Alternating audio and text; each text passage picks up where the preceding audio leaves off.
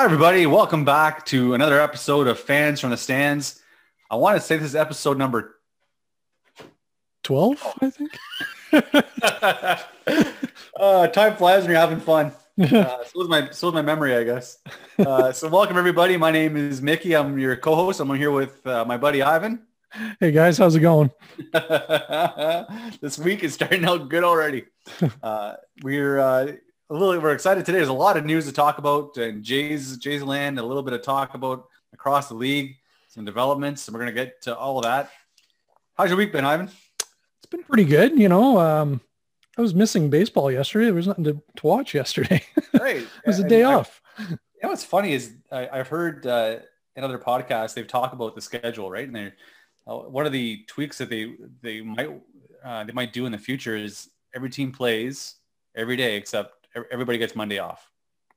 That would be like your travel day. Oh, that wouldn't be bad, I guess. Yeah, it'd be kind of a different. You'd have everything. You watch you know games throughout the whole week and get the one Monday off. Plus, it gives uh, players that one that one like one guaranteed day to rest. I'm sure you'll have more days throughout the week, but Yeah. I don't know. I think it's a different idea, but so yeah, it was a for me. It's uh, it's Groundhog Day again, every day Yeah. here in Ontario. Lockdown, no ball. Yeah, then you hear then you hear again yesterday they're looking at locking us down for another two weeks. I'm hoping that's just Southern Ontario. Sorry, Southern Ontario peeps. Uh, but uh, I'm hoping they kind of let us do our own thing up here. Yeah, let us hit the golf courses or batting cages or something. Or softball, Softball. please. Anyways, I'm kind of itching. It's been over a year. I'm not, I'm not getting any younger. Yeah. We're we're we're missing our prime. I already missed my prime.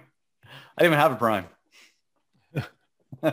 I feel like I'm the uh, the 1919 Black Sox and just got banished from baseball. But uh, anyways, we're going to talk a little bit about a little Jays summary here from this past week. We left you guys on May 4th, and that was uh, the Jays were playing Oakland, and they took a, a loss, four to one. Anthony Kay does what Anthony Kay does, and pitched four innings and gave up four earned runs.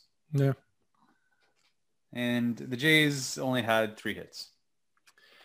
Yeah, that was a that was a slow night. Yeah, it was not a not a very interesting game to watch. No. It was only 4-1, but it never seemed like it was that close. Then we move on to May 5th, where they won 9 to 4. Uh, Robbie Tight Pants Ray had six innings pitched, gave up six hits, only three earned runs, nine strikeouts, and drum Zero roll, please, zero walks. zero walks. Fantastic, right? Like that's what we're looking for. Exactly. That's two years ago, Robbie Ray. Yep. That's what we were worried about during Yeah. training. It's like if we can get Robbie Ray that can, you know, keep the walks down to a minimum. Well, look at that, three games in a row now. And if we if we could just go back in time and think tell tell ourselves one of these podcasts and say, hey guys, you know it's not going to be the issue? Robbie Ray. Everybody else is going to be an issue on the pitching staff, that is. And then they moved on to May 6th, and this is a, a, a slugfest for the Jays. They won 10-4. It was close there for a bit, and the Jays kind of pulled away handily. Yeah. That was Ryu. Ryu was pitching. I remember watching this game. Ryu was battling. Had five innings pitched, six hits, four and run, four and runs. And that line score doesn't really tell you the story because he was battling. He was, he was. It, it was. uh It felt like it was a full count all the time. Yeah, he was uh, he was really fighting, and he, for a guy that relies on finesse and control, he just didn't have it that game, and he was really, um, you know, they're kind of jumping on him for some pitches, but once again, he at least gave the Jays five innings, and the bullpen did what the bullpen does and shut, the door it down. Yeah. And then we move on to uh, May 7th, and we're now moved to Houston, where we lost 10-4. Stripling got lit up. Yeah. I shouldn't say lit up. I mean, he, he gave up three runs, but he only lasted three and two thirds innings. Yeah. He was. His pitch count was right up there, right up, right off the bat. And that's uh, in Houston. We were talking about this before the podcast. Houston's a really good hitting team, They are. and and we saw that throughout the whole series. And uh, the Jays didn't have the horses to match them. I think. I think uh, Stripling, yeah, lasted three three and two thirds. And we're going to talk about this, uh, I guess, as we just give a summary after this whole look back. But the Jays need pitchers to start pitching more than three innings. They're starters. And then we move on to the next day, May 8th. They win 8 to 4. Stephen Matz didn't look as sharp as Stephen Matz did, does usually, but uh, he did um, pitch five innings, give up uh, eight hits, three on runs. And I believe that was the game. Jansen hit another dinger. Yes. That's two. Yeah. Right. Uh, it's and I know we've talked about this in the show, and I'm I'm a, I'm a Kirk fan, but Danny's really putting some good wood on the ball. He is. It, it, he's got a lot of bad luck, right? So he's been hitting the ball hard right at people. Um, you know, there was that one game where he knocked the guy's glove off. You know, he's just been running into really tough outs. And uh, I'm just glad that he's finally uh, getting a little bit of success. I mean, his average is close to a one. he's he's almost at he's almost at a, almost at one, but we'll take it. You know what? With this catching situation right now, we'll take it. I think he he doesn't look lost to the plate anymore. He's not swinging at bad pitches, like you yeah. said. He's getting a lot of some some bad luck. He was at the start of the year pitching kind of flailing, but he looks like he's settled down, and I I wouldn't be surprised he gets his average up to 200. Yeah. So right, right now he's hitting 101, um, but you know, he's from where he was, right? Like where he was. Yeah. He was at like 40, 45, 48. Yeah. yeah. that's, that's pretty low. Um, but yeah, so he's, he's putting some, some good, you know, solid hits on the, on the field and play. And, uh, you know, if we can get up to 220, I'd be really happy. I think that's what I predicted, 220. Yeah, I think so. And I, that would be a, a, major accomplishment. If he can get up to 220 from where he's been or where he's at, I think um, that would be awesome. He's hitting with power. He I mean, is. And, and, they're not cheap. They're not cheap home runs. They're not. They're not Cavan Biggio like a couple rows up home runs, right? They're they're solid, solid home runs. Yeah. And and one nice thing is that is is that he's taken a lot of he's seeing a lot of pitches. So he's always got, you know, the pitchers battling against him. He actually leads the Toronto Blue Jays in, in pitches seen. Yeah. So he's yeah, and he's you want a guy battling up there. And it's nice to have a guy battling, but you really want the production after that. And that he's starting to, to do that as well. Yeah. And the nice thing is that he's sitting at the bottom of the order. So he's seeing a lot of pitches. Who's the next guy that's coming up? You got Semien, Bichette, Bichette. Yeah. You're so turning over the lineup, right? You're turning over the lineup and you're showing your teammates what kind of pitches that guy has. Right. That's a, that's a good point. Yeah. I didn't, I didn't even think of that. It's, you're actually showing them, you know, how his, get some more information of how, I know we all have those the, the tech, right? We have all the video and all the scouting reports, but um, it's it's really what you see live that day, right? What he's got moving, what he's got working. So I'm sure he's telling, the whispering to, to Bichette, hey, you know, his slider's not not moving as much, so or look for that, or he's really throwing a lot of fastballs up and in, or or whatever. Yeah. That I was just talking about cheap home runs. Did you see that home run that I think it was Semien that hit? Looked like a pop up. Looked like a pop up to short. Yeah. And it just carried and carried, and the left fielders kind of, and he it went over. I, I those that cheap left field boxes in in Houston. Yeah, that was like I that would have maybe gone out in our ballpark we play in. Yeah, softball. I think it's about 100, 100 down the line. 125. 125. Anyways, yeah. So then the next, the, the uh, May 9th game, the last game of the series with Houston, the rubber match the long-awaited season debut of Nate Pearson. Yay! Oh. That's exactly what it was. From jubilation to just oh, like they lost seven to four, and that doesn't tell the story. No. Nate Pearson pitched two and a third, gave up four hits, three runs, five walks, zero strikeouts. His WHIP is three point eight six. So whip is um, what is it? Uh, walks and hits per innings pitch. So yeah. So when you if you do that math, so he's over three and a half. So there's only three bases you can give up. so he's almost giving up a run an inning every time he just walks on the mound. Yep. And I, and I've watched we watched watched some shows. I've read some articles about uh, about Nate and what do they do now. And just as a an update for those of you who hear this now and aren't sure. There's a couple new uh, Jays developments today. The Jays sent down Nate Pearson to AAA.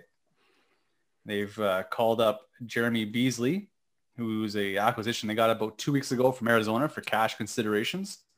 And they announced also that uh, George Springer is going to be playing Thursday against Atlanta.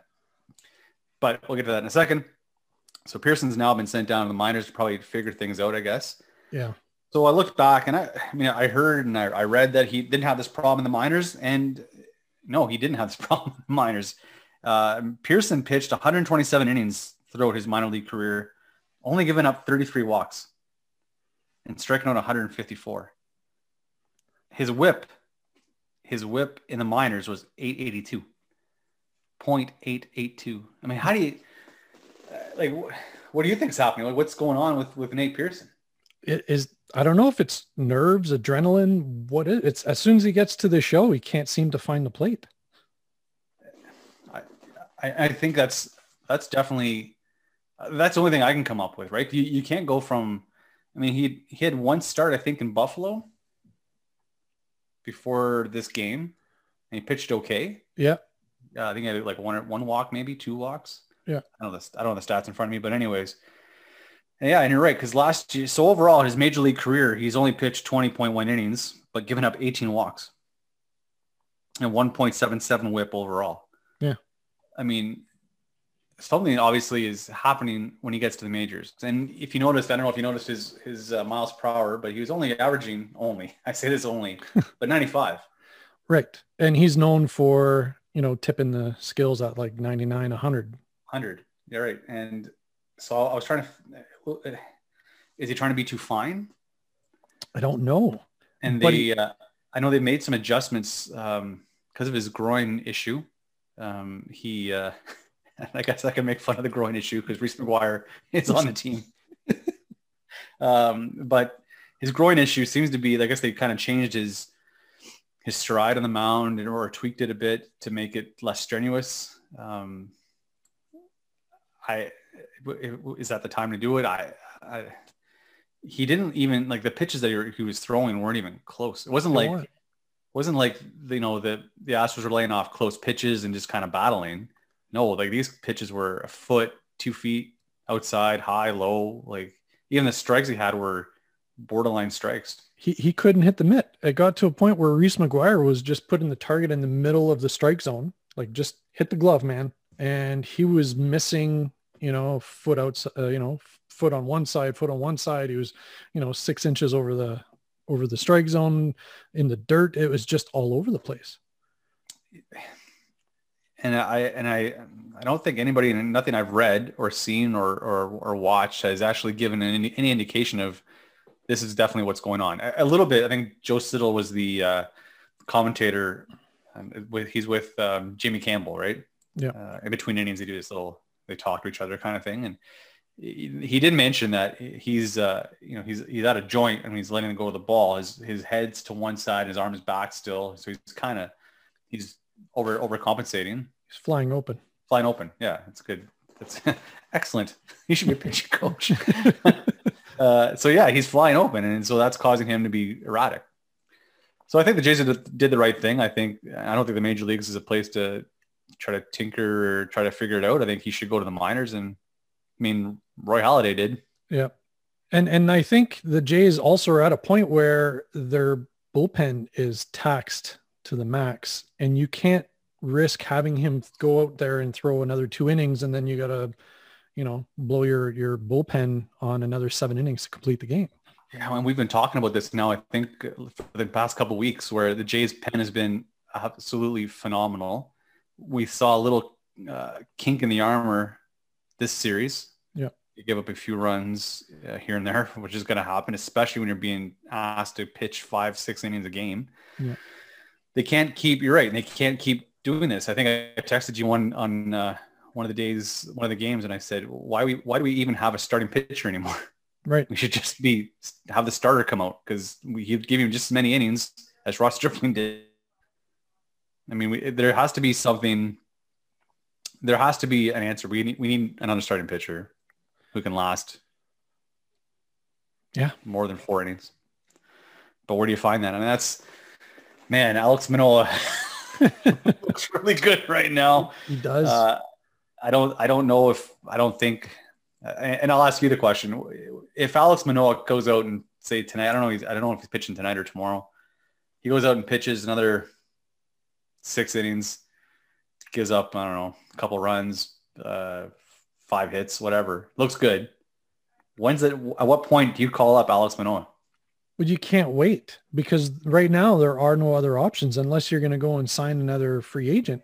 But then that means making room on the 40 man and on the 25 man roster. And where do you, who goes down at that point? Right. And right. And then you, it's also it's the this is why being a GM is extremely difficult, right? Do you yep. do you sacrifice that development that he needs in AAA for your needs in the major leagues? Because they're right now, and you're absolutely right. Major League, uh, the Toronto Blue Jays in the major leagues need a starting pitcher. Yeah. And if he, uh, to me personally, I I would wait. I'd give it. I think it'd be like start number five or start number six, maybe. Um, he's got he's whatever. If he's still good after start number five, you know what? Uh, let's put the band-aids on this on the rotation for now, and then after start number five for Alex Manoah, let's see if he can come up and contribute. Yeah, because the the you're just you're decimating your your bullpen right now. Now, the nice thing with Alek Manoah is, so he's skipped a whole bunch of levels of baseball, right? So he was in low A in 2019, and then of course the alternate site last year during the shortened season, and boom, this year he's in he's in AAA, and he's pitching well. But what people don't realize is that he did pitch in the NCAA, so he was a college pitcher. So he is older than what people realize, right? He hasn't been signed out of high school so he's not right. a 20 year old, you know, he's not he, like Wood, Sim, Sim, Wood Richardson. Is he 24? He's 23. Yeah. So I think Nate Pearson's 24. Yeah. Right. So they're relatively, relatively close. Right. So yeah, you're to, you're looking at, do you, I mean, do you, do you want him to develop a little more in AAA or I, to me, I think the need, I think you're right. The needs now. Let's see what he's got, uh, at least for a start, right? Yeah, see what he does. And if Pearson doesn't figure things out, um, I think you do exactly what they did with uh, Roy Halladay. You know, all those years ago, they sent him down all the way to single A just, just, to figure figure things out. out. Yeah. You know? And and at least, well, I mean, he's got the 100 mile, mile an hour fastball. Yeah. So you know if he goes down to single A, he's going to blow people away. So that's where you start working on your on your secondary pitches, your curveballs and your change ups and things like that. And that's Work a great mechanics. Point. That's a great point because we watched those who watched the game on uh, a couple nights ago or a couple days ago. He didn't have those secondary pitches. I mean, not only was he not locating his fastball, which if you're if that's your main pitch, you should at least locate it. Um, he couldn't throw a curveball anywhere near the plate. No. Or a, and a changeup was just I mean, he's got he's got work to do, and we, we know that we knew this coming in that he's got to develop. But I was expecting a little bit more, especially since he's got a hundred mile an hour heater. I mean, that can still blow by some major league hitters, right? Yep. And like we said, he was only averaging around 95 miles an hour. I don't know if he was trying to be too fine with it, and I hope it's not that he's eh, kind of covering for an injury. I don't know, maybe that groin's not fully fully healed. Well, who knows, right? So you might be, you know, you, nursing it, you know, you he's know, overcompensating, you know.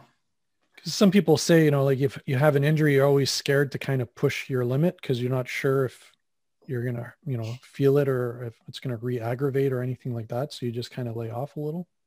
Yeah. Well, let's let's hope let's hope for the best. Let's hope Pearson goes down and AAA dominates and figures it out and comes back up and is a pitcher we all believe we, we I, I still believe he's going to be a number two, number one starter eventually in his career. Yeah. Sometimes it just takes guys a little bit longer to figure it out right? And this could be could be that case. I don't. I really hope he's not a bust. I don't think he's going to be a bust, but I think he just needs time. Yeah, same. Uh, moving on to some other uh, Jays topics. We're looking at so Vlad Vlad Guerrero, and we we're the, we're the ones that were praising him for the first month of the season. He looked unbeatable. Yep. He looked. He had a average in the high 300s.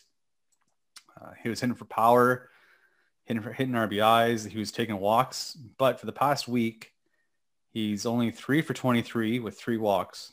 That leads to a 130 average, 230 and a 230 on base percentage. Yep. He's only uh, in the month of May. He's hitting 212. So what's going on with Vlad?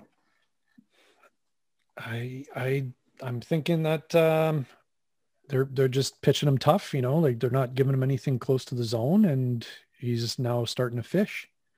I think that's exactly that's exactly what I think. I think he's starting to press a little bit, right? I think he had such a hot start, and he thought, "Oh, this is this is the way it's supposed to go," and then now they're and and, and you saw that in the Kansas City series a little bit, where they they after he would crush them, they Yeah. started they, they're pitching away from him. They wouldn't give him anything to hit, and Oakland was doing the same thing, and he started fishing a little bit. He's had some bad luck with with calls in the strike zone, granted, but he's uh, looks like yeah he's uh, he's pressing, and I don't know maybe uh, maybe move him up in the order, maybe you bat him second, and put Bichette third, so he gets to see some good pitches. Yeah, I- and I think that's what's going to need to happen is to well, he needs protection, Yeah, exactly. right? And I and I'm I'm not diminishing Randall Grichuk because we've we've seen him, you know, play really well, and uh, Teoscar. Yeah. Um, and that's who's usually hitting behind him. But when you've got a guy who's hitting close to, you know, 350 for most of the season so far, you know, you're going to take your chance with that guy who's hitting 270, 280. Exactly right. Yeah. I, I mean, I wouldn't pitch to Vlad either. I, you know, I'd, I'd be pitching around him constantly. He's because he'll the guy. He'll be the guy that hurts you. And I, I don't think this is going to be a season long thing. At least I, I hope not.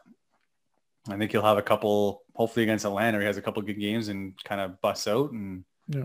Um, and I, I know this as well. Like he out of the it was- how many games did they play last week? One, two, three, four, five, six. He played all six games. yeah. So he might be a little fatigued. Maybe fatigue, maybe he needs, a day, he needs a day off. I mean, Yeah. They seem to be doing that for everybody else. So I think maybe it's time for Vlad just to take a seat for a game and then uh, kind of refocus and reshift, shift the gears.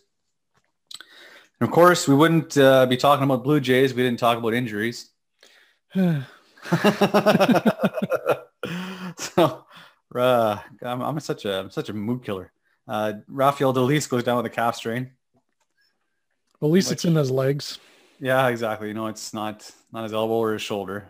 Uh, Yeah. Castro was the forearm strain. Kirk has been moved to the 60-day IL. We all saw that coming because of the, the hip flexor. Yeah. Joe Panik, 10 days, another calf injury. And uh, Phelps, 10-day uh, lat strain. So that's that's your bullpen getting overworked, I think. Yep. Yeah. yeah. A lot of soft tissue uh, injuries. And that's what we were told was going to happen this year, right? Because of the short season last year and the stop start kind of thing, and now full tilt again. That was the prediction, and they're right. A lot of soft tissue injuries, and it's kind of it's been going around the league. It's not not just the Blue Jays that are facing it; it's everybody else. Yep. So this week we have coming up, we have Atlanta. I think we played we're playing tonight. Actually, I think we're we started right now. Yeah, it's one nothing Atlanta. You're the mood killer.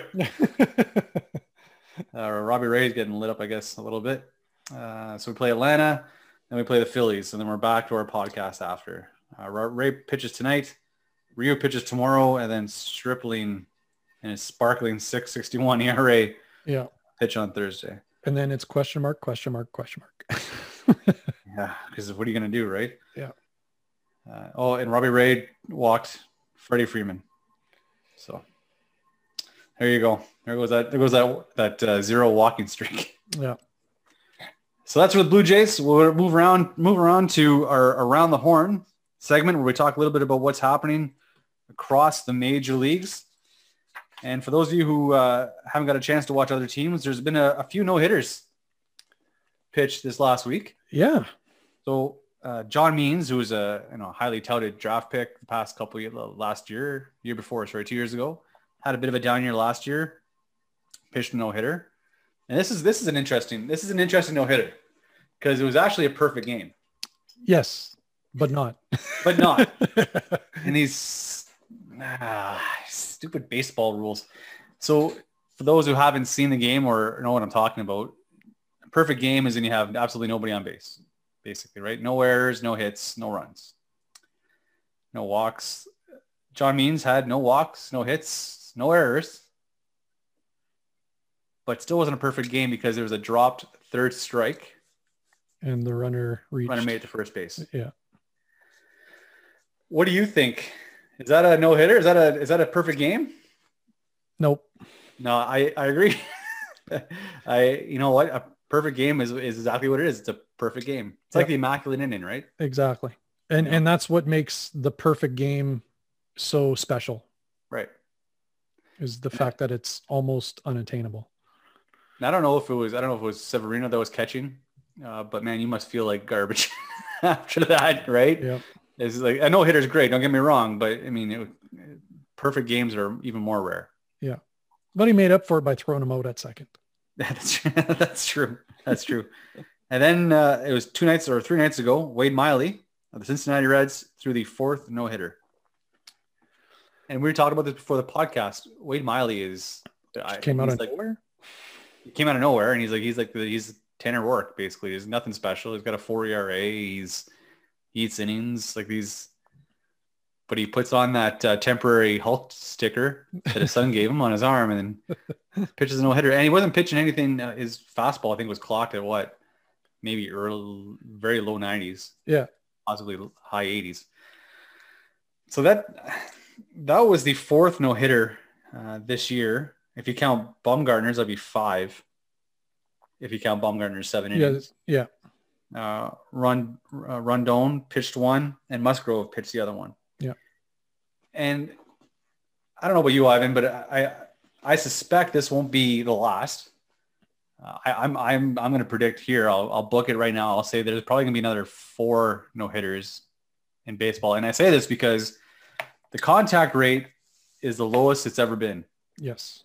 in baseball. So if you're not making contact with a ball and there's a high and the strikeout rate skyrocketing, it just it just leads to no hits, right? And uh, not to diminish these pitchings and pitcher skills. And we'll get on in, uh, I haven't brought up a couple interesting facts when we were talking earlier um, about, about the ball itself. And so, uh, you know what, let's, let's bring that up now. So Sure. um, we'll talk about a little bit about the ball. And then if you want to talk a little bit about uh, that article we read in the athletic today about uh, Ronald Acuna Jr. Yes, yes. So, um, so the ball was altered this year. So uh, last year, or for the couple years prior to that, Major League Baseball said they didn't change the ball, but we all know they did because all of a sudden home run rates were just skyrocketing. Right. So Major League Baseball, who owns Rawlings, who produces all of the uh, Major League official baseballs, um, decided to lighten the ball so it's a lighter weight and um, and make it a little bit springier. So the the reasoning behind this was if the ball is lighter, it'll be more affected by wind drag, which will then knock the ball down so it doesn't travel as far. Um, but the springier it is, the more exit velocity you'll get. So you'll notice that our exit velocities aren't going to change much or might increase a little bit. Um, but the ball's still not traveling. It's kind of, you know, it just dies in the wind.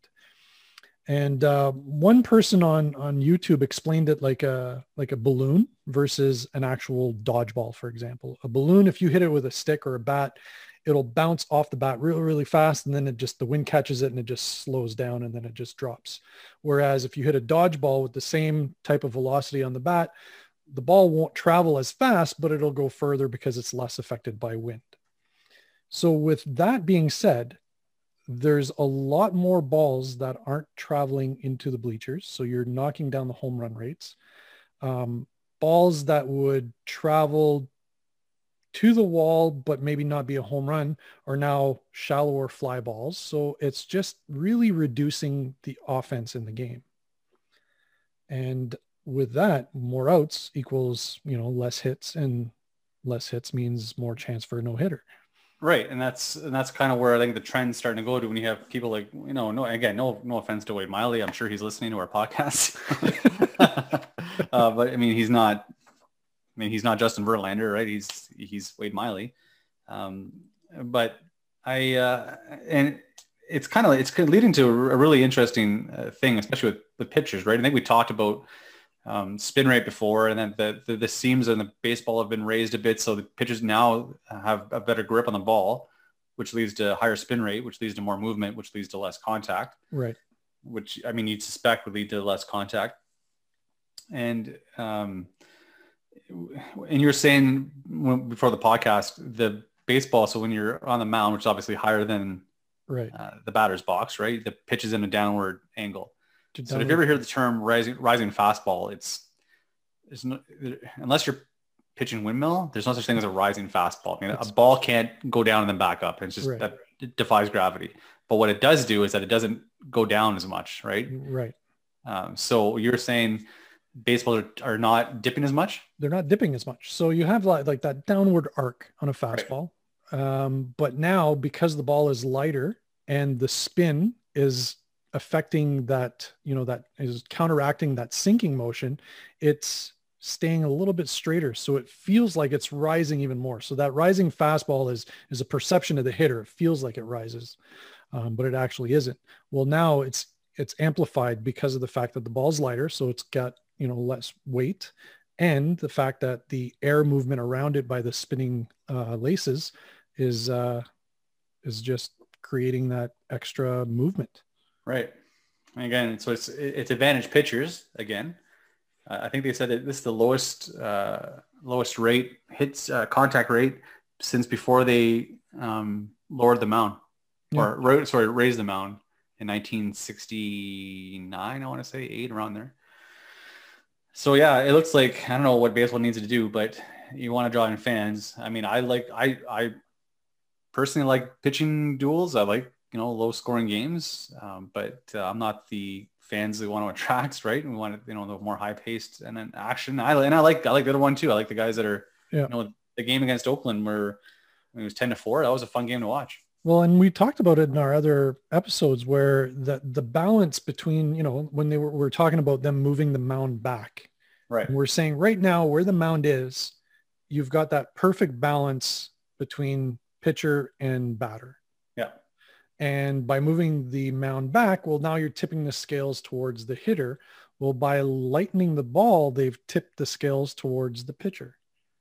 And we need to find that balance again.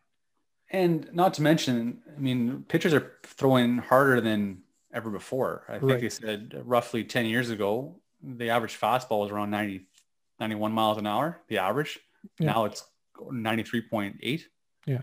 And it's going to increase. And that what, it's, and I watched, I watched a, a video on this uh, a couple nights ago.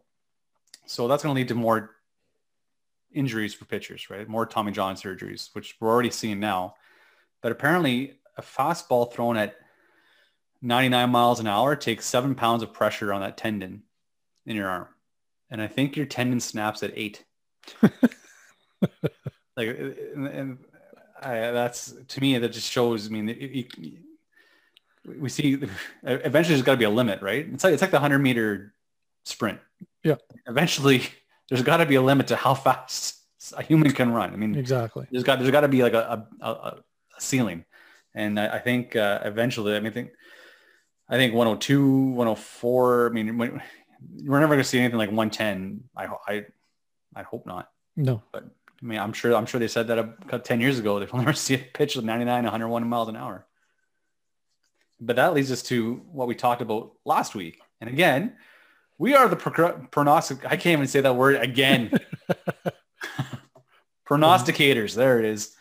Cross prognosticators of baseball. So this week there's an article in the Athletic talking about what we talked about last week, which was uh, batters being hit by the ball. Yep. And what's that stat with Ronald Acuna Jr.? So Ronald Acuna Jr. is a uh, outfielder for the Braves. He's played in 345 major league games. So he's, you know, he's a young guy. He's been hit by 22 pitches. But if you compare that to the 3,298 games that Hank Aaron played, he only got hit by 32 pitches total in his career. So if Ronald Acuna plays as many games as as uh, as uh, Hank Aaron, he'll get hit well over 200 times if if the trend keeps going this way. That's incredible. That's And crazy. We, and we talked about this last week where it's these, they're focusing more on velocity. And it says it in the article. It's, it's a good article if you, I, I can't recommend the athletic enough. If you get a Right. chance to subscribe to it, it's a, it's a subscription, but there's some really good articles, especially baseball articles in it. Actually all sports, but I just read the baseball ones. Uh, it's, I think it's Ken Rosenthal that, that wrote the article. yes. and it's they're they're focusing on pitchers and we said this last week because we're the prognosticators they said as pitchers are being uh, they're relying more on velocity or they're focusing more on velocity than control. And they had some quotes from some uh, former former pitchers where I mean even Greg Maddux said when guys got into jams, when I got into a jam, I didn't try to throw harder. I tried to throw smarter.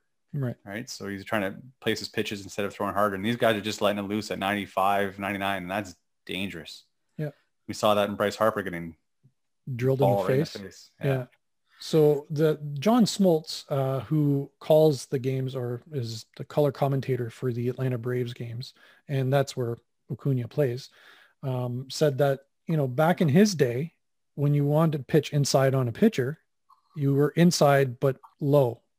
So if you hit the guy, you hit him in the hip, the ribs, the legs, not much damage. Right. But nowadays they're throwing faster and they're up and in. So you're zimming a guy near the shoulders and face. That's dangerous. And not only that, the shoulders, face, but the hands, right? Because that's where your, Mhm. your hands are positioned right by your back ear. And those are little bones in those hands that could break pretty easy. Yeah. So unless these guys are going up there with hockey hockey mitts and full face shields, which you know what, and I I, I laugh. Some of the guys are. they are now, right? And I don't blame them. Like Yeah. before, you you you'd barely see. Remember the old John Olerud type batting helmet? You know, just the plastic with you know the one Dave- flap. Dave Winfield didn't even have any flaps. Right, exactly. It's exactly what I mean, right? That what the first base coaches wear now, right? That that just plain plastic helmet. Yeah, Dave Winfield, perfect example. Just plastic helmet, and that was it. And No ear flaps. But now it's turned into now where they got the those mouth guards, right? Yeah. Which I, I, I wish I bet Tony Fernandez would, would have wished he had one in the 80s, but that's another story. So now they're coming up with those things. You didn't see those 10 years ago. I I wouldn't doubt I wouldn't I wouldn't doubt in 10 more years we see full face shields. Yeah. I mean if like we see in uh, continues little of- leagues. well yeah, I mean if, if the trend continues of uh, of guys throwing 99 miles an hour, I mean it's your it's your it's your health, right? And Yep. It, it, I know it took hockey years to finally implement the necessity for helmets. Um, but I mean, if I was a general manager, my $300 million players up there with just one flap. I'm like, hey, you, know, you're wearing more than that. Um, and, and those those uh, flaps that they have now that cover the jaw, yeah. that was brought on by uh, Giancarlo Stanton when he got hit in the face. Yeah. When he came back, he had like a, a weird cage looking one. It was like made out of metal bars Right. that covered his jaw. And Like a hockey cage. Yeah. like a hockey cage, but it was only a half cage. yeah. And uh, that evolved into the flap that we see now that goes right over to their chin. And again, we were talking about this before the podcast, just kind of getting our, our, our ideas set, but that doesn't help you when you're the guy throws a 99 mile an hour fastball and you're going to commit.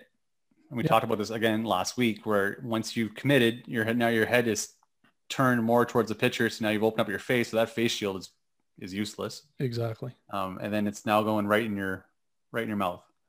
Um, but anyways, it'll be interesting to see where what uh, what new innovations baseball comes up with to stop injuries, or do they focus more on pitch control? I don't know. If guys are still if guys are flailing at 99 mile an hour fastballs, then why change it, right? Yeah, exactly. Okay, some more news around the league as we continue around the horn. Albert Pujols is Yeah. no longer an Anaheim Angel. Yep. Was To give you a little backstory before we got, get into the get into what happened, a really really messy separation, divorce, I guess. So Albert Pujols played uh, in the Cardinals organization. For those of you too young to remember, from 2001 uh, for 10 years, and then he uh, became a free agent.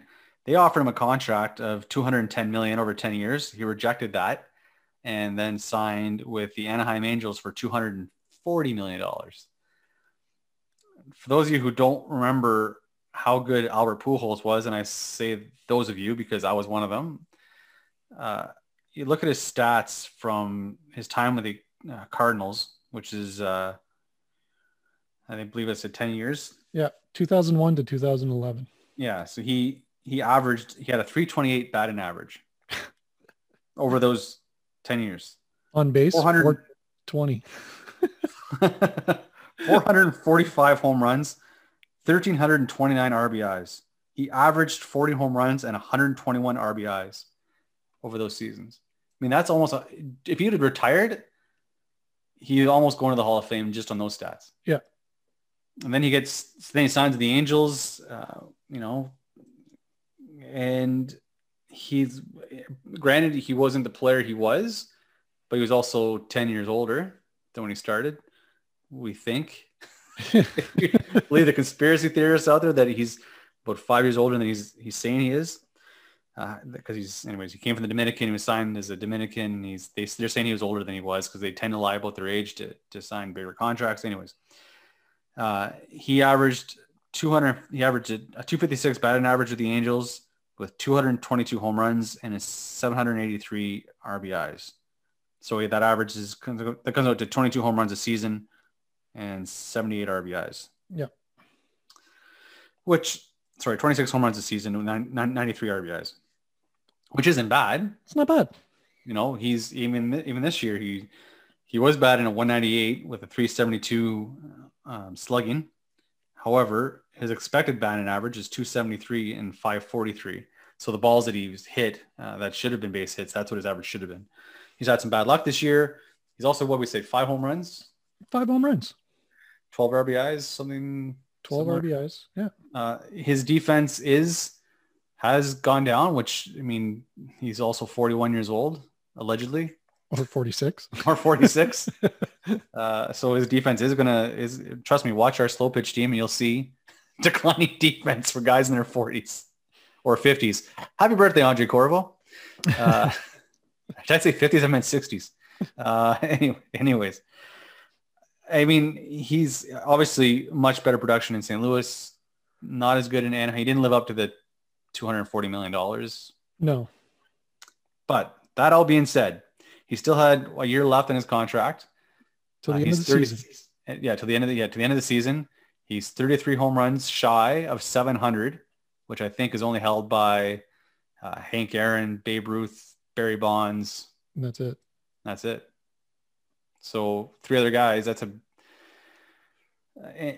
any event. So what happens, Ivan? So here's here's what really makes things difficult, right? Because you looked at some of the people that have retired recently. So let's take a look at Mariano, Mariano Rivera. He announced that he was retiring at the end of the season. So what do they do?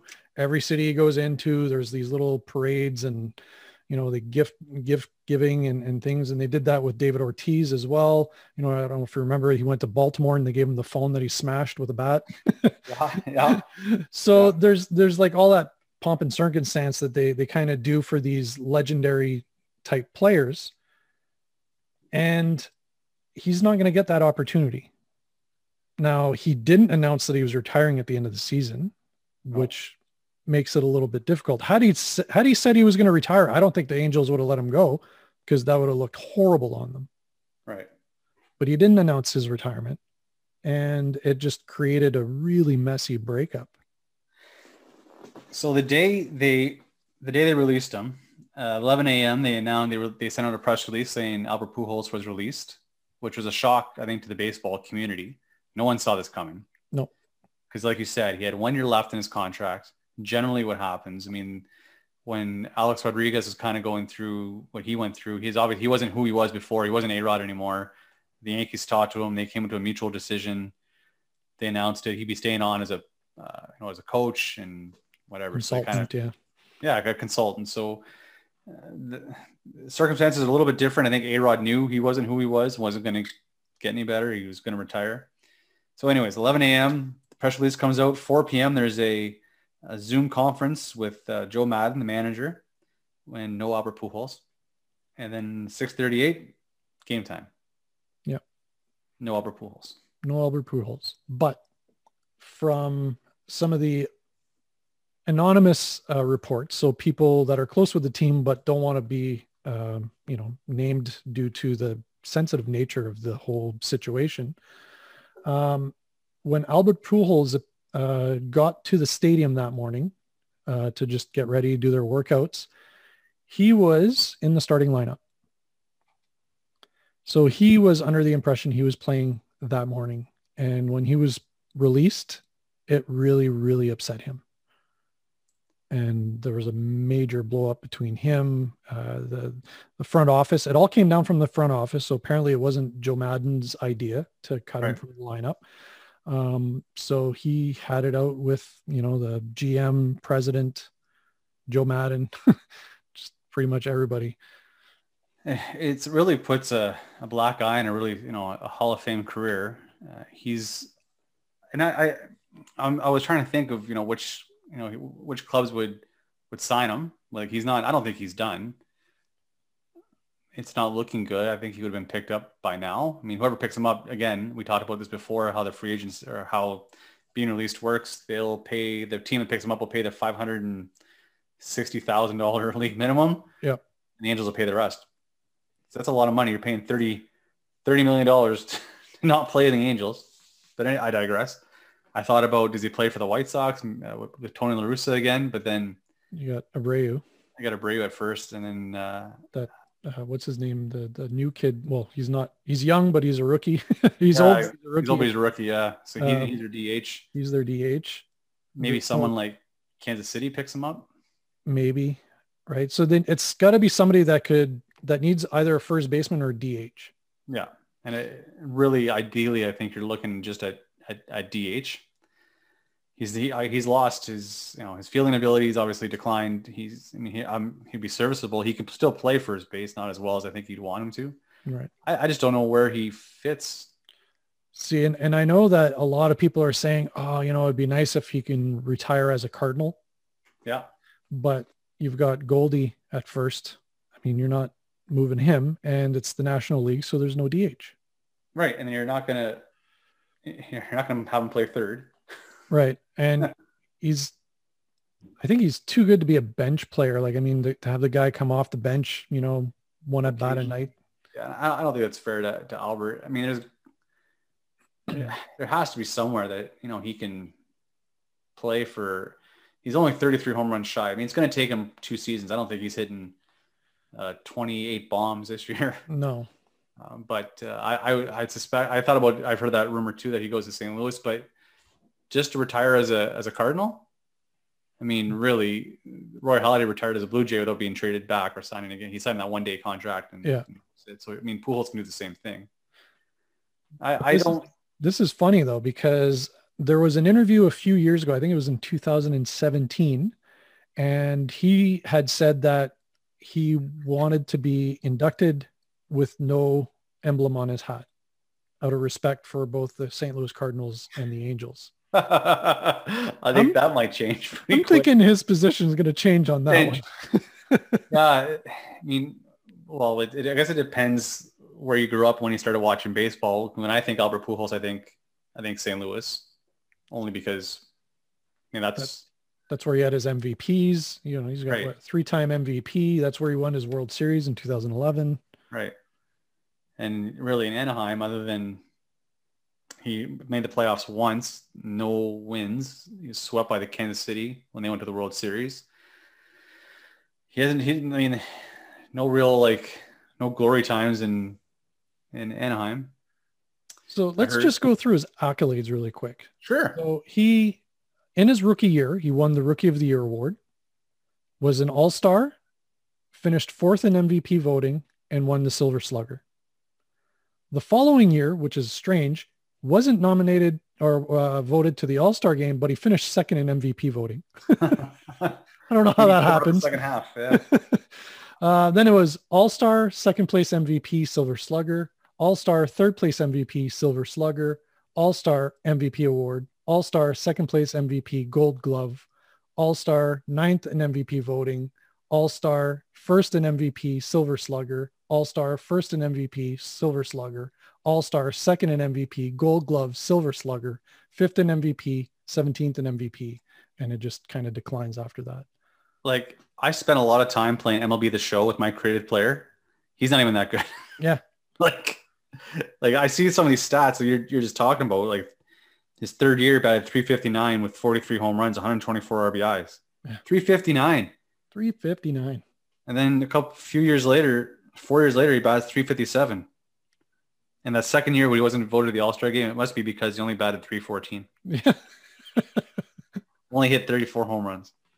It's it's it's sad because he's I mean he's an icon and I I, I and I don't I don't see where he ends up. I mean unless there's a mind you if Rougned Odor like the Yankees and maybe and I I laugh but Luke Voit hurt his meniscus maybe doesn't heal maybe he gets hurt again. Well they they reactivated him today I think. Yeah. So, I'm just saying what happens if if he does it again. Does it again? Well I guess they got LeMahieu, but Mm, yeah. I it wouldn't it wouldn't, it wouldn't surprise me if Yeah. the Yankees picked up uh, Albert Pujols. Yeah, I just I just feel that this is a terrible way for somebody who's got such an illustrious career to just kind of fizzle Fizzle away. fizzle away. And I don't I don't think I hope he does. I hope this isn't the end. I think this is it could have been handled much better. If the Angels didn't want uh, I mean if the Angels didn't want to go this way, they it, it could have been handled so much better, right? They should have talked to Albert to begin with and said, "Listen, this year's is not working out for Yeah. us. You know, we're going to try to trade you or we're going to, you know, we're going to release you.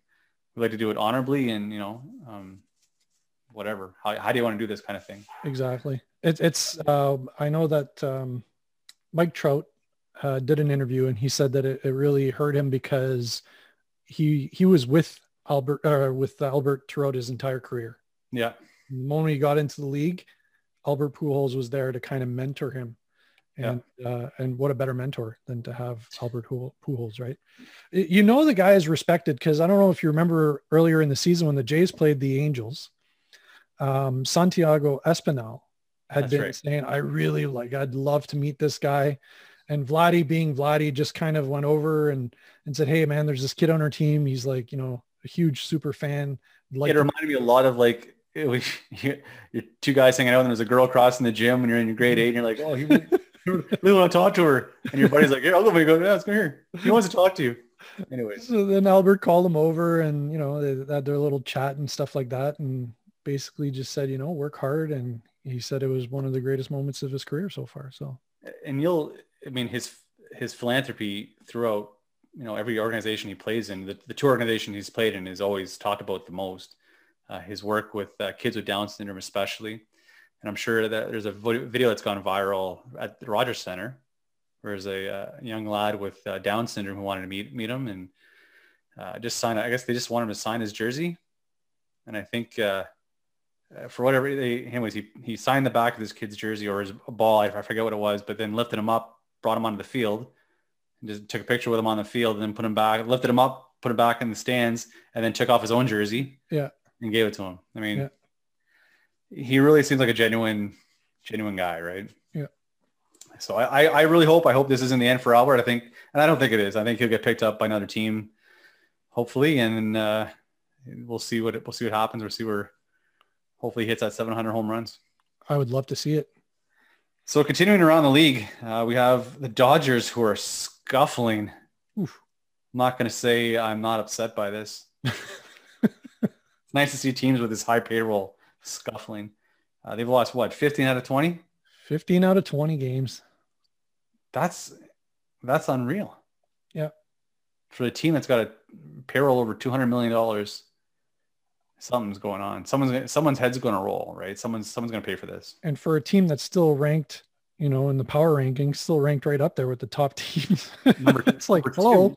Uh, yeah, like so. J- Jays lose two games, they drop three spots.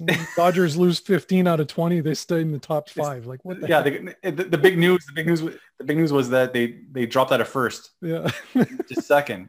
Could you imagine if the Jays lost 15 out of 20? yeah. We'd be like number 20, 28th Yeah. in power rankings. Anyways, I, you know, I, I was trying to figure it out today when I was, you know, do a little bit of research before before the podcast, and I was trying to figure out what's going on with the Dodgers. I- mean, Bauer's pitching well. Uh, the only thing I can see is Bellinger is injured. Seager hasn't found a power stroke yet, but really, uh, I don't, yeah. Well, I don't got know, Max Muncy is hitting what two two ten or something. 219 and then Yeah. yeah so right now your best hitter is Justin Turner who they they signed at the last minute Last right? minute for like a one year contract, yeah and then Corey Seager is hitting 273 but no Uh, power. no power. Mookie Betts is 261. He's only got four home runs. Chris Taylor, their center fielder, has got 276. He's got four home run or uh, four home runs as well. So there's yeah. So I mean, and I can see, I can kind of, I can kind of see where you know they are still ranked high because it's just a matter of time. Yeah, they're too talented to stay scuffling like this. But do I see Dave Roberts getting booted? I he just won the World Series. I mean, you got to give him a little bit of leash, but wow, that's a division where the San Francisco Giants are leading the division. Right? I can't even.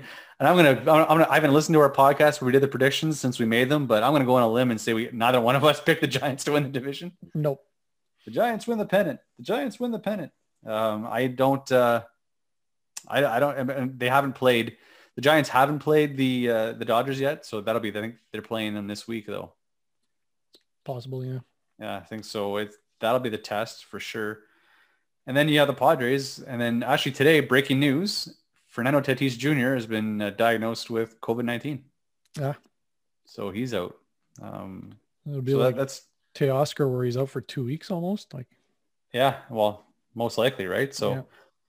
I mean, Dodgers are scuffling. The Giants are in first. Down is up, up is down, right is left, left is right. I don't know what's going on in this world anymore. Well, it's it's a situation like they were saying with the Yankees, right? It's that sleeping giant. You know, it's it's they're bound to just open up at some point and just start crushing everybody. Right. And you, so in the Red Sox, as, as we're talking right now, the Red Sox are in first place. Right. I, I'm going to again go on a limb and say we both didn't pick the Red Sox to win this division. No, they're they're leading MLB. Yeah. In, in win percentage right now. Like, how is that happening? Right. Joey Cora stealing signs again, or I don't uh, I don't understand. I don't. Anyways, it's only that being said, it's only been a month and a week, two weeks into the baseball season, so a lot of time for things to even out. And you're right. I think the Yankees are gonna, unfortunately, hit. Yeah, they're they're in second now, so we'll see. Um, so to go keep going around the league, um, another news story came out and I'm I don't know about you, Ivan, but I'm getting awfully sick of reading these reading these stories about. Um, anyways, FP Santangelo, yeah, the former Montreal Expo, who's now the broadcaster for uh, the uh, national games, is now suspended because of a sex assault um, allegation. Yeah, from a number of years ago. This is the this is the third again, just deflate. This is the third time we've talked about this topic in only 12 episodes. I know. We, we haven't been doing this podcast for very long. like this is this is obviously something wrong with Major League Baseball and the culture, right? If this yeah. is happening. Um, the uh, the female who uh, again again another great article in the Athletic who broke the story. Yep. Uh, doesn't want to come forward with just, just she doesn't want to go to police um, in regards to it. She just came out with the story because she doesn't want another female to uh, to face the same thing again. And she responds that after he's after the news broke, he she got a bunch of uh, angry texts uh, from FP. Um, I, I, mean, I don't know what else we can say about this again, but it's sad when baseball is making TMZ news. Not to make light of the of the situation, but it's true, right? Like there's obviously a culture in this sport that needs to change, and this is and I'll tell you right now, this is this isn't going to be the last time we talk about some kind of some idiot that did something stupid like this. I mean. Oh. Um, anyways, let's just leave it at that. Yeah. I, I'm sick of talking about it. uh, we'll move on to our blue chips and dip segment. Yeah. And when I, uh, I, I was looking at some prospects uh, for that we wanted to talk about this week. I texted Ivan and said, "Here's the guy. I think we should talk about this guy." And apparently, I read Ivan's mind. you did, because I was so looking at the top prospects, and I'm like, "Oh, we should talk about this guy." I don't think we talked about him yet. Yeah, and then blink, Miguel Hiraldo. You want to talk about him first? Yeah, so uh, looks like he's a so far he's a middle infielder, so shortstop, second base, but he's also played a little bit of third, so he's kind of working around the horn a bit. Yeah. Um, he was, uh, let's see here. He was signed from the Dominican, if I'm not mistaken. Yeah, I believe it was an international signing in 2017 2017. for seven hundred and fifty thousand dollars. Yeah. So he was uh, touted at, uh, you know, really high in the number 17 for the prospects that year. Yeah.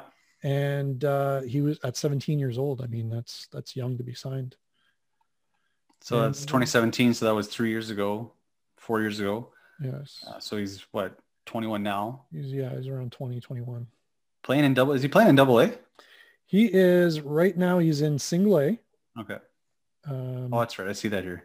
yeah. Batting um, 367 in six games. Right. So, So he's he's got an advanced bat, and that's what he was scouted as, being one of the more advanced hitters for his age group. Right. He's got, yeah, he's been scouted as having plus bat speed and a strong arm. So they, uh, I guess they're, uh, again, the Jays have the gluttony of these middle infielders now. Yeah. Uh, they're going to, I guess the idea is to put him to third base. You know, and, and he, I mean, he look, his, his stats are good. Rookie ball, he batted 348 with seven home runs, um, 37 walks, sorry, 37 strikeouts, 14 walks, Yeah. something like that. Yeah. Um, he, and not to say he won't play for the Blue Jays, but here's the here's the thing we've talked about the, our our prospects for you know for the past 12 episodes. This is a good chip to have, right? Come trade deadline, or even now when we need a starting pitcher, Exactly. right? This he's not. He's I think he's well he's ranked number. Was he ranked number 12 in our prospects? Yeah, something like that. Yeah, He's- he's at top 20 at least. Yeah. So that's usually the time you're not gonna give away your top five. No. That doesn't happen in baseball anymore. Uh, if you look at all the major trades in the past few years, uh, general managers are very reluctant and don't give up uh, big trade pieces anymore and big big prospect pieces anymore. So th- this could be a guy that you dangle, right? And that's exactly what I mean. And if you look at the position, you know, the wealth they have at that position of second, short, third, you've got Jordan Groshans, Yeah. Austin Martin, Yeah. Kevin Smith, uh, Logan Warmoth. You got And that's that- not to say Orelvis uh, Martinez, which is that other young kid who's like, you know, like 18 years old. That that I mean, there's a ton of them. And I mean, you convert convert a couple of those guys to second and first. I mean, so- sorry, second and third, not first, second and third. Uh, maybe I, I- don't. I so long term, and I don't know. I don't know if you agree with me or not. I don't see. I, unfortunately, I like Cavan Biggio, but I don't see him unless he is a utility guy off the bench, or or just off the bench, or just a, a super utility guy. I don't see him. I don't see a long future for him with the Blue Jays. I think he's No. a stopgap right now to the, one of these kids develop or a couple of these kids develop. And Unless he breaks out. And I mean, at this point, he's going to be a Ben Zobrist. right. And that's exactly that, that super utility kind of guy, right? You can Yeah. play not great everywhere, but not, but serviceable, right? You can, Yeah. Like if your second baseman, second baseman needs a day off, you put in Cavan. If your third baseman needs a day off, you put in Cavan. You, exactly. you know, Right. So he could be that, that guy for now until these guys are ready to step up. Or like I said, either uses as, or he's used as a trade, trade trip and you get some starting pitching. Cause that's something, something obviously we desperately need. At this point, yeah. And looking at the uh, the game, the update for the game right now, it is what still one nothing, two nothing, two nothing Atlanta. Bottom of the third. Ah, Robbie Ray But he's at 56 pitches. Uh, only walked one batter. Yeah. So that's that's not bad. I mean, if uh, if you can give him another three innings, I'd be really happy. I mean, he gave up a home run to, to Acuna Jr. his 11th. So I mean, I can't. Well, I mean, Acuna Jr. is Acuna Jr. he's an M- MVP candidate. All right. Uh, but yeah, it seems like the Jays bats have gone silent the past couple games. So let's hope they can find a way to break out and win this game. Yeah, yeah. We we need Springer back. So hopefully when he comes back, yeah, hopefully when he comes back, we get a healthy, fully healthy Springer. And that's a good seg- that's a good segue because next week we'll have uh, Dr. Andre Seneschal Ah. joining us for the second time, talking about Blue Jay injuries. Hopefully, there's not a new one that we're going to talk about. Maybe we'll talk about uh, Kirk's hip, hip flexor and Yeah. Or maybe talk a little bit more about Springer's quad, or maybe maybe he can tell us a little bit about why Nate Pearson's velocity is down. Mm. But maybe I don't know, or he Yeah. won't. we'll, we'll find out, I guess. Yeah. Um, yeah, I'm hoping the Jays are playing again. They're playing Atlanta and Philadelphia this week. Uh, Philadelphia's record isn't fantastic by any stretch of the imagination. Nope. I think they're uh, yeah they're eight, well they're mind you they're 18 they're about the same as the Jays. they're 18 and 17 at the moment. Um, I, I don't know. I'm, I'm kind of hoping again. It's it's been a long road trip for the Jays. They're finishing their road trip. They're what one, two, three, four, five, six, seven, eight, nine, ten game road trip. Yeah. Uh, finishing in Atlanta, then they're playing at home. Well, home Dunedin Dunedin. for For for now. Yeah, that's another thing. We I don't think we talked about it. Uh, No. That the uh, Jays starting in June are going to be playing. 1st. Yeah, playing out of uh, Buffalo. Yeah. So the Buffalo Bisons are right now are the Trenton Bisons. feel bad for the feel bad for the Bisons, right? They can't. Uh, their field and they can't play there. yeah. But I guess there's been more upgrades made to that field. Again, they've added more lighting Yep. to make it more major league ready. Um, And, yeah, and from what I hear, Buffalo fans have really taken to the Blue Jays. oh yeah, So it'll be nice for the Jays to actually have fans cheering for them in the stands. exactly right. It's not the same in Florida. Because Really, in Florida, you got, you know, if they're playing against Tampa Bay at Dunedin, you know that it's Tampa Bay fans. Well, maybe not. Eight of them made the trip. From,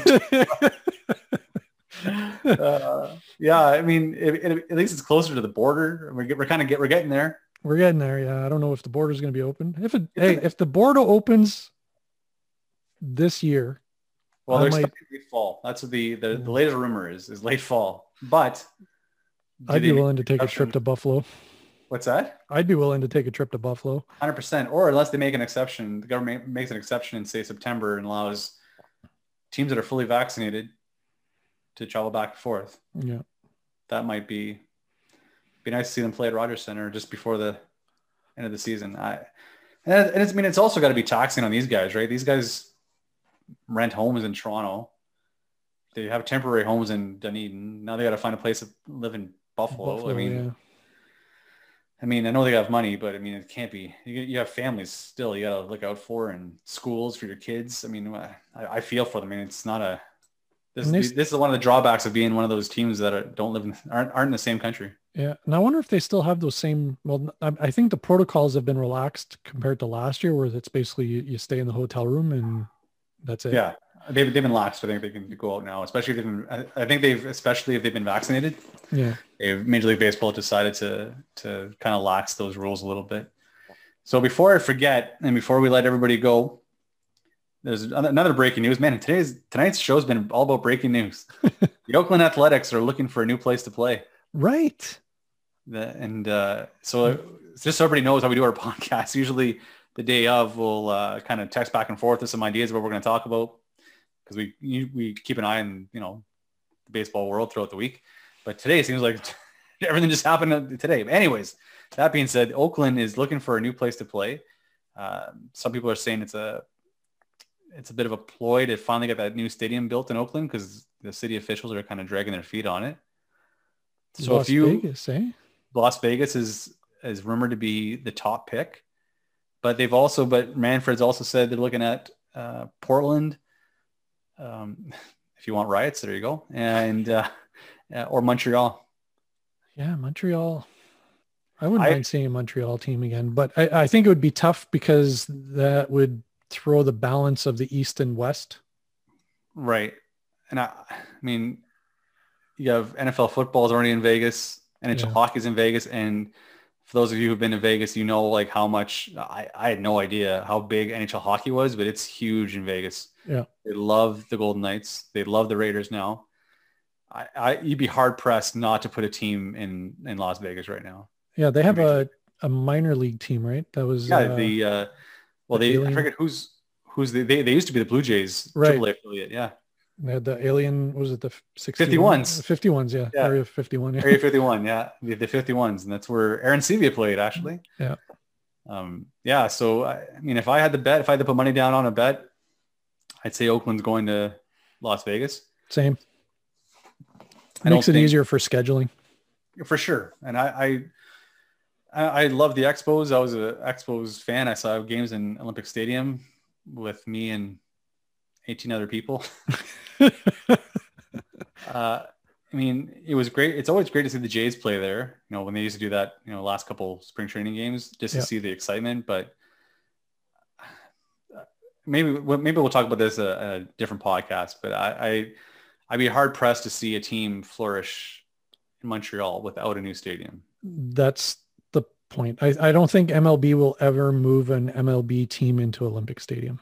No, I don't think so either. I think it has to be on contingency that there's a brand new stadium built they move into. And there is a group working hard towards that. Yeah.